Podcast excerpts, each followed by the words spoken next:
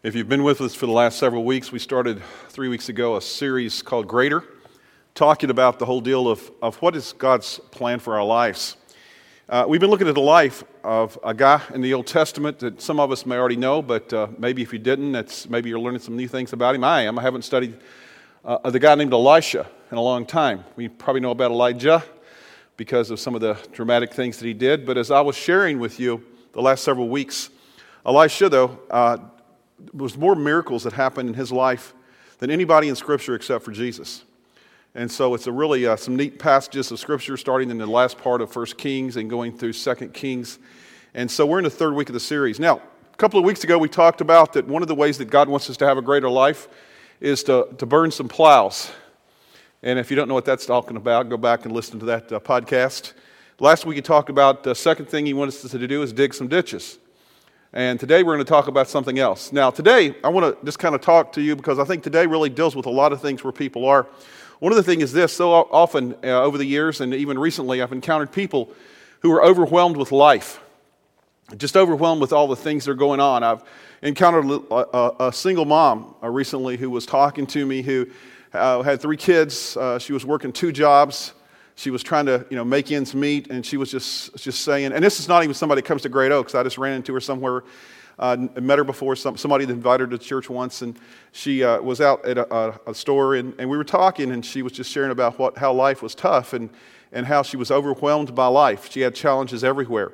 Um, I, have talked to teenagers who were who were going through tough times. Uh, recently i talked to a young, young man who his parents had divorced and uh, he was really struggling with that. Uh, you know, and, and how, how to deal with that. Uh, he felt like he was doing life on empty. And so today, if you're going through a challenge in life and you feel overwhelmed or empty in any way, today the message is for you. And so I have a feeling it's going to hit a lot of you this morning. Um, just want to say this about our the series. Uh, one of the things we talked about is God's greater purpose in any area of our life means giving up, in a sense, some false expectations of what greatness is. Because we have this idea from the world the greatness is doing more, having more, doing all these things. But to find the greater things that God uh, wants us to have uh, means sometimes giving up on what others wish you could do and allowing God to do through you what only He can do. And so that's what we're going to be talking about today. And we're going to look once again a story from the life of Elisha. Um, and we're going to look at, at this. When you embrace the limitations of your current life situation and you decide to trust God completely, and cooperate with Him fully uh, in the season of life where you are, God can do even greater things in your life. So if you have your Bibles, turn to 2 Kings chapter 4. We're going to be in 2 Kings for this weekend, next week, as we look at two stories here. There's multitudes of stories. The struggle I had in the series was not was not just figuring out exactly, uh, uh, you know, do we have enough material, but how to pare it down because there's so many stories and so many uh, things that help us here, and so I had to pick and choose in a sense. Uh, next week, probably one of the most impactful stories in all of us, uh, uh, in all of Elisha's life, and we'll look at that. But today we want to look at this uh, story in 2 Kings chapter 4, beginning with verse 1. It says, The wife of a man from the company of the prophets cried out to Elisha, Your servant, my husband, is dead, and you know that he re- revered the Lord. But now his creditor is coming to take my two boys as his slaves. Now, the thing we've looked at the last couple of weeks is this Elisha first was kind of an unknown prophet for a while. He was kind of a guy who was, was kind of following along his mentor Elijah. And as he was following him along, he was kind of walking in his, in his shadow for a long time. But then we saw last week that he stepped out of that shadow and became known. And so now, when we see in chapter 4 of 2 Kings, we see his, uh, after the success of his nationally heralded uh, ditch digging initiative, Elisha isn't the newcomer anymore. Now he's the uh, senior prophet in Israel. And, and, as he does so, what happens is, is when, when one of his fellow prophets die, uh, the prophet's widow comes straight to Elisha and she comes to him with a problem. She pours out his troubles. Not only had she lost her husband, but now the creditors are coming to take her sons away as slaves as well. You're going like, that's pretty cruel. But in that culture, that was something that was done. If you couldn't afford uh, uh, to, to pay your creditors, uh, you could have family members, whatever, taken away as slaves. Now, it doesn't seem very great, but that's just the way it was, okay? So that was the, the situation here. Now, we don't know the name of who this fellow prophet was who had died. Uh, Jewish tradition thinks it's, the, it's a prophet named Obadiah. And Obadiah, if this was Obadiah, which uh, may be, uh, he was a prophet who had not only been a prophet who had uh, gone through life, and it was not unusual, not uncommon for a prophet to be in financial trouble because uh, they weren't the most popular people in the world. Prophets usually, uh, uh, oftentimes, told bad news to people. Uh, sometimes good news, but a lot of times bad news. And how many of you like bad news? You know? Nobody likes bad news, you know. So the thing, they weren't necessarily um, uh, uh, popular people, so they were often in financial trouble. They were often persecuted. They were often on the run, and uh, and that's kind of what the situation here. But if he was Obadiah, Obadiah also not only would have been that way, but Obadiah was known as a prophet who had hidden and supported fifty other prophets. He felt his, it was his call from God to encourage and support others. So if he died, and this was Obadiah or really any prophet, it's not unusual for him to have died and not had much to support his family. And so this is what the situation is here. Now, so the grieving widow has lost her husband, the bills have piled up, and also in this culture, she was not employable. Because in that culture, in that day, women could not work. They, they were considered, you know, underneath. I couldn't, they couldn't work. And so if she didn't have sons that were old enough to work and support her, which obviously these sons weren't, this lady may have been in her early 30s, maybe mid 30s at the most. And she had young, uh, young sons who were going to be taken into slavery. They weren't old enough to work yet, and they weren't employable. So, humanly speaking, she almost had no hope whatsoever here. So, keep that picture in mind as you look at the story here this morning. Now, when I think about this, I think about so often, this is a real world problem, what she had. But so often we have, we have problems that are, they're not, we, we constantly, I've heard people complain, I complain about stuff sometimes that I call them first world problems. You know what a first world problem is? You know, you know, you're going, my GPS took me to the wrong place again. That's a first world problem. They put too much goat cheese on my salad. I cannot believe they did that. That's a first world problem. I only have 100 friends on Facebook, and none of them like me. That's a first world problem, okay? And we complain about that. Do we not complain about those things? Come on. We do all the time. That's what I learned that my son told me that's what he calls them first world problems. You know? And the reality is, is that so often we do that. And this is not a first world problem. This was a real problem that she had. Now, so this morning, some of you are going through and you have real problems in your life. Maybe not the exact same problem this lady had, but you may be going through a marriage that's, that's, that's rocky and struggling, and you're going like, what do I do about this? Or you may be going through financial troubles and you don't know what you're going to do and what the next step is going to, where it's going to lead you, and you only see bankruptcy. Or you may be going through a physical problem. Maybe you have cancer or whatever things going on in life. And the reality is, is that so we have to understand that when, when we have these real problems, God is there for us. And that's what this story is about. It's not about your first world problems, by the way, okay? It's about the real problems that God has in life. So, how does Elisha respond to this lady? Uh, you know, does he say, Well, it's not my problem? Good luck to you? That's not how he responds. And it would seem in this tragic situation, it seems that this great prophet, because he had done this before, would miraculously meet her need or at least give her some encouraging words. Instead, he asked a question that, in a sense, strikes me a little bizarre for him to be this. It almost seems uncaring in the way he approaches it. But he says this in verse 2 Elisha uh, replying to her, after she says, This is what's going on, he replied to her, How can I help you? That's a great start, isn't it? How can I help you? You know, when people go through problems and, you, and they come to you, this is what we should ask first. So often people will come to you and they'll say things like, well, you know, well, I'll be thinking about you. I'll be thinking about you. What does that mean?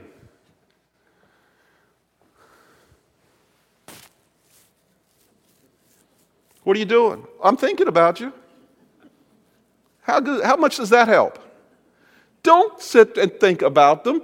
At least pray for them, at least encourage them, but ask the question, How can I help? And that's a great start whenever somebody comes to you and they has a need. So keep that in mind. That's the first thing. But then he says this next thing. He says, Then tell me what do you have in your house? What did she just say? She says, I don't have anything. She said, I, am I'm, I'm just, I'm just don't have anything. And she says it outright. She says, Your servant has nothing, she's talking about herself, your servant has nothing there at all. See, initially, all this lady could focus on was what? What she didn't have. The reality is, we'll find out in just a moment, she did have a little bit. But often in life, we focus on what we don't have. And it was her exception we're going to talk about today that became the vessel for an exceptional miracle that God did. And this is the connection point. We often excuse ourselves from God's greater vision for our lives because we believe we don't have enough for God to work with. Maybe we'll, we'll, we'll, say, well, God could use me because I, don't have, I have lackluster training or, or, or, or lack of resources, or I have awkward social skills, or I have insufficient experience. Or maybe my relationships, my marriage is busted up, so God couldn't use me, or, or, or I'm in a dead end job that's meaningless, and God couldn't use me in any way. And the reality is that Satan will do his best to convince you that that's true. Because it's one of Satan's greatest tools. The secret is you don't need much for God to use you, as we will learn, as we will see in Scripture over and over again. But God wants to use what you have. So, but unfortunately, most of us operate out of a if then mindset. If then mindset. If I had this, fill in the blank, then I would do this. If I had this, I would do this. We operate with this if then mindset. Let me give you some examples. I love these. If I could sing, I would be up on stage serving the Lord. If my children were in different states of life, then I could get myself all together. Like that matters. I've heard this from church. I was in a meeting the other day with church, a bunch of guys are church planters. God has recently planted churches. And, and uh, I was the guy, was the old guy there. And, uh, and I was the guy that was in the uh, uh established church in a sense. Everybody else were church planters. And you know what one of the things they were talking about? They were saying, like, well, if we had a state of the art church facility, then we could grow. I'll talk about that later.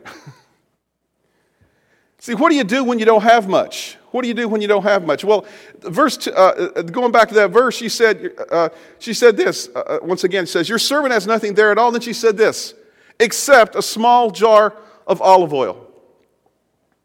Now, was it true she had nothing? No. The truth was she had just a small jar of olive oil. Now, that doesn't sound like much in our culture. You know, on your countertops, you probably have a cake of olive oil.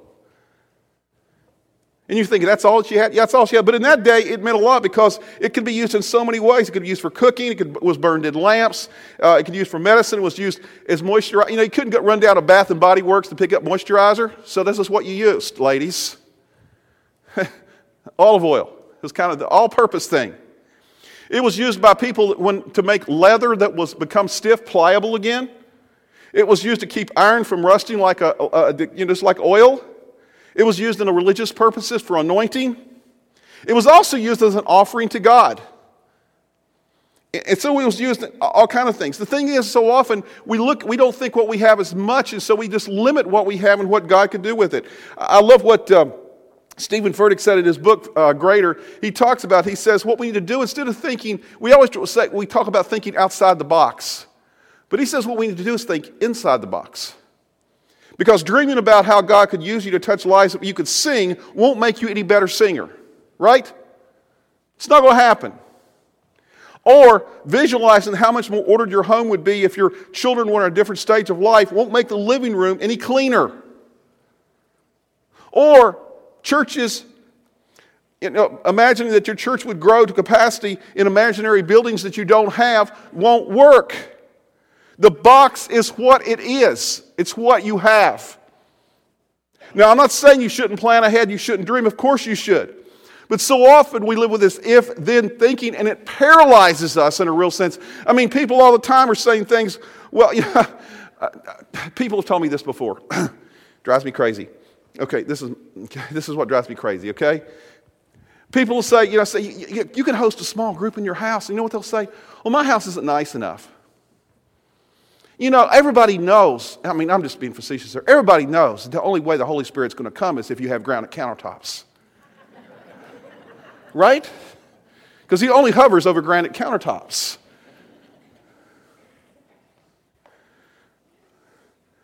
I've known people, I've known people who walk into a closet, I may have done this myself, are full of clothes everywhere, and what do they do? They touch them all, and then they say this, and you help me with this. I don't have anything to wear. You have enough clothes to clothe an African village. But you're focusing on the one thing you think you don't have or you wish you had. The reality is this your box is never going to expand to accommodate the dreams outside of it until you learn to trust God with what is in it. Did you hear me? Let me say that again. Your, ne- your box is never going to expand to accommodate the dreams outside of it until you learn to trust God with what is in it. So, this is the first point if, you if you write the little notes and you fill in the blanks on your outline. Stop waiting for what you want and stop, start working with what you have. Stop waiting for what you want and stop and start working with what you have. You know why that's important? The reason that's important is, is, that it's this. I'm so thankful that I've got a God who knows how to do a lot with a little. How many times in Scripture do we have to hear that? I mean, when, when, when God was calling Moses, God simply asked him this question What is in your hand? Remember that story? If, if you don't, he said, he was in it, what was in his hand? It was a staff. It was just a staff, a common tool used by a common worker for a common purpose. But God used that staff, what was in his hand, for things that he couldn't even possibly imagine. He used it in transforming this tool for, uh, for ordinary purposes to extraordinary purposes of turning the Nile into blood and parting the Red Sea. Then, in, then in, in, the New Testament, and I could use tons of illustrations, but just two. In the New Testament, when he was feeding the 5,000, Jesus didn't send the disciples out to Little Caesars, did he? No. He says, He asked them, What do you have? and they look around and they don't have much. They found these two loaves and some fishes, and, or five loaves and some fi- two fish. And, and, and, and guess what? They were more than enough. They were more than enough. There's a really cool story in Elisha too, and we're not going to use, but look at read 2 Kings. There's a story there that parallels that in the Old Testament. That exact same story. So stop waiting for what you want, start working with what you have. The question is this what has God placed in your hands? What has God placed in your hands? Or as Elijah would ask, what do you have in your house? Just as the widow did, you need to take inventory of what's in your house, and that's the starting point for God working something greater in your life. Instead of saying, Well, I can serve God because I don't have it.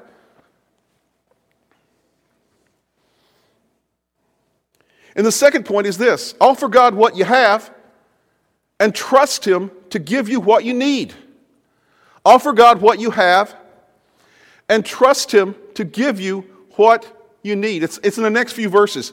In, in, in uh, uh, verses 3 through, uh, through 7, it says this Elisha said, Okay, after she said, All I have is this, is, is, I have, is I have nothing, but I do have some little bit of olive oil. He said this Go around and ask all of your neighbors for empty jars.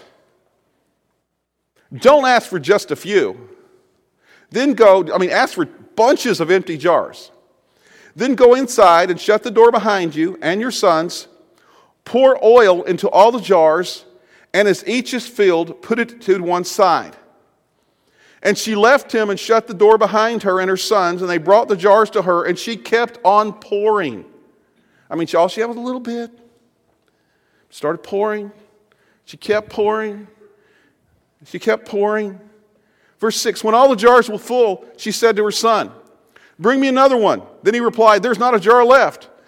Then the oil stopped flowing. She went and told the man of God, he said, Go sell the oil and pay your debts. You and your sons can live on what is left.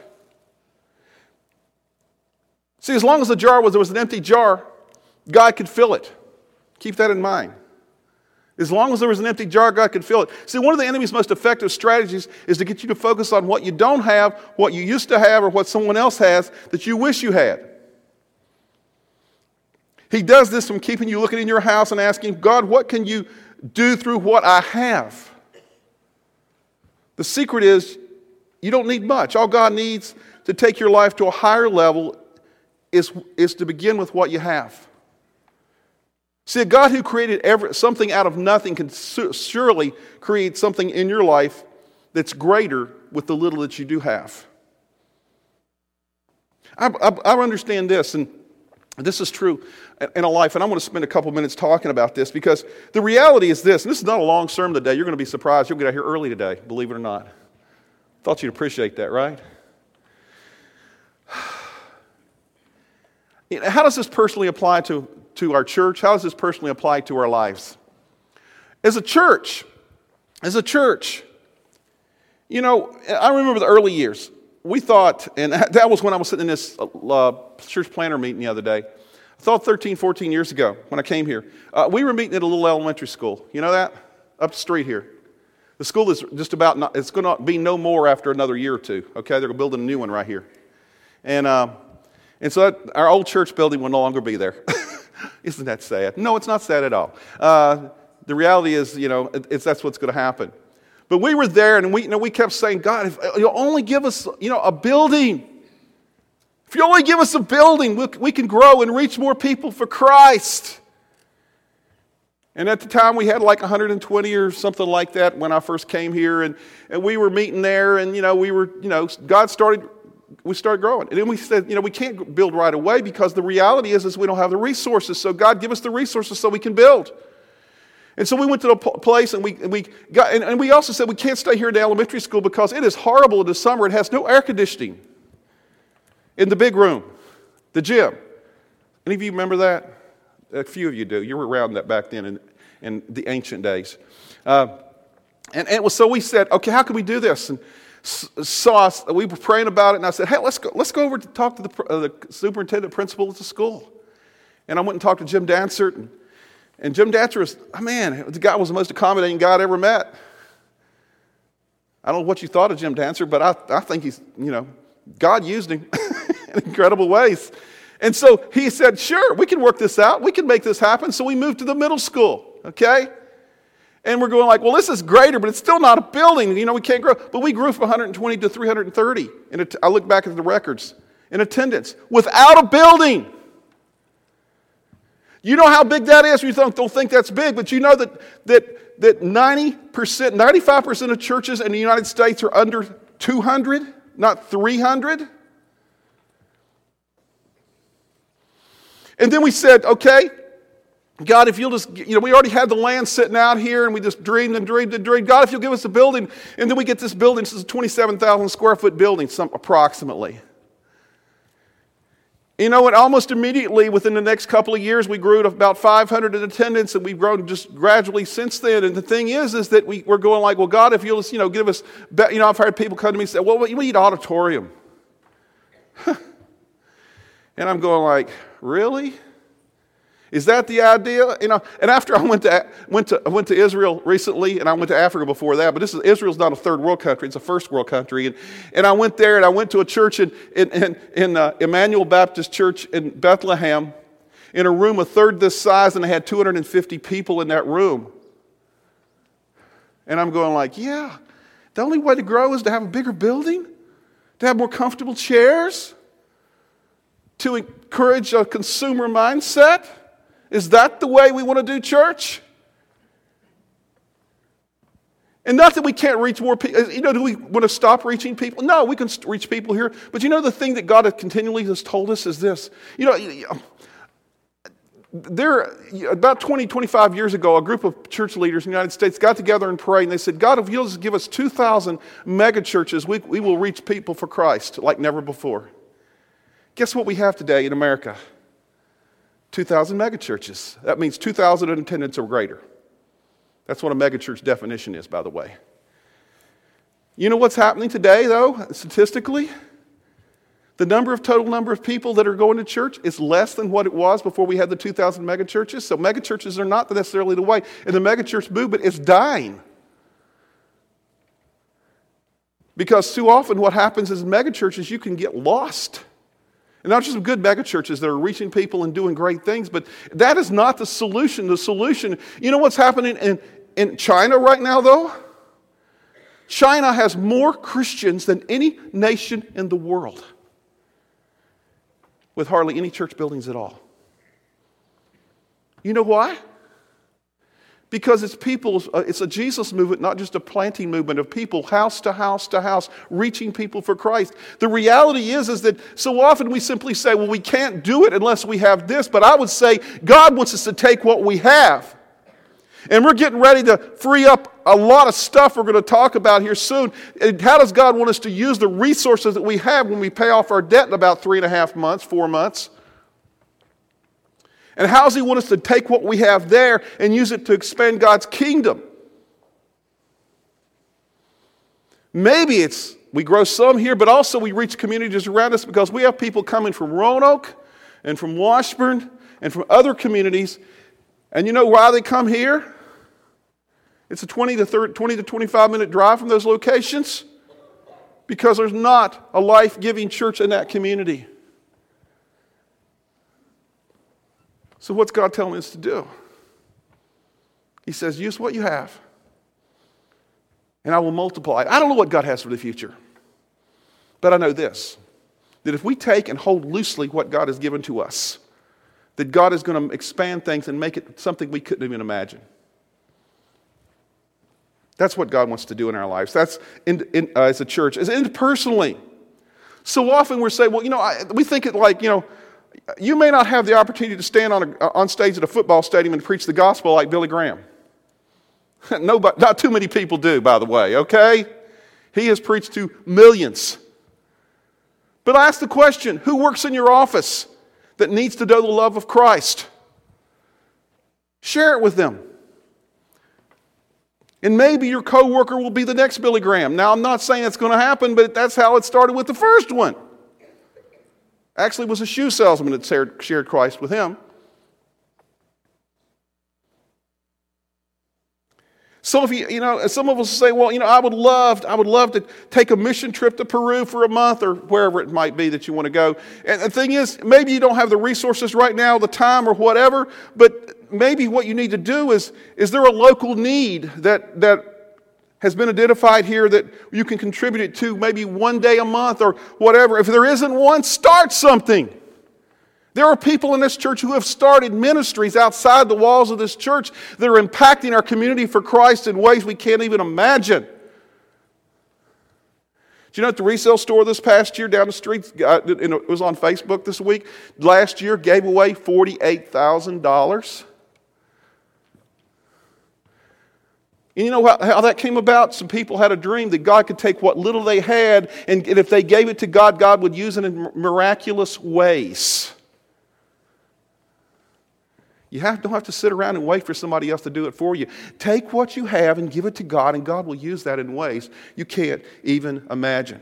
Maybe you can't write a $20,000 check to a ministry you believe in, but maybe a, a $25 a month pledge to something would help begin to stretch your faith a little bit while making a big difference through meeting a small need. See, it's kind of like this your greatest limitation is God's greatest opportunity. Your greatest limitation is God's greatest opportunity. Do you notice in the story of, of, of the woman and the, and the oil in the jars? Do you notice what, how specific that Elijah, Elisha was in regards to the jars? He, didn't, he wasn't specific at all. He said, just go get a bunch of jars. It could have been, it could have been milk jugs, honey jars, uh, coffee cans, butter tubs. He didn't say what it was. He said, just go get all of them you can. You know what that means? God can use any vessel of any type, of any shape. You don't have to look a certain way. You don't have to be a certain age. You're never too young. You're never too old. The key is Elisha said the tub has to be what? Empty. It has to be empty. I love what it says in 2 Corinthians 4 7. But we have this treasure. What's the treasure? God, God's Spirit, in jars of clay. What are the jars of clay? Us. We have this treasure in jars of clay. Often in the Old Testament and the New Testament as well, jar, uh, oil is a symbolic of the Holy Spirit. And we're the jars, and God wants to fill us with, his, with Himself. But so often we're so full of pride or greed or selfishness that what God says, empty yourself of what doesn't matter. And God says, if you do that, I will fill you up with what does matter. Instead of exhausting yourself with the if then mentality, what if you started looking at your life this way? Well, if God wanted me to have blank, He would have provided it for me, you. If He wanted you to have blank, He would have made it for you. But He didn't. So there must be something, this is the way to look at it. Instead of th- talking about what you don't have, there must be something greater He wants to do through your limitation.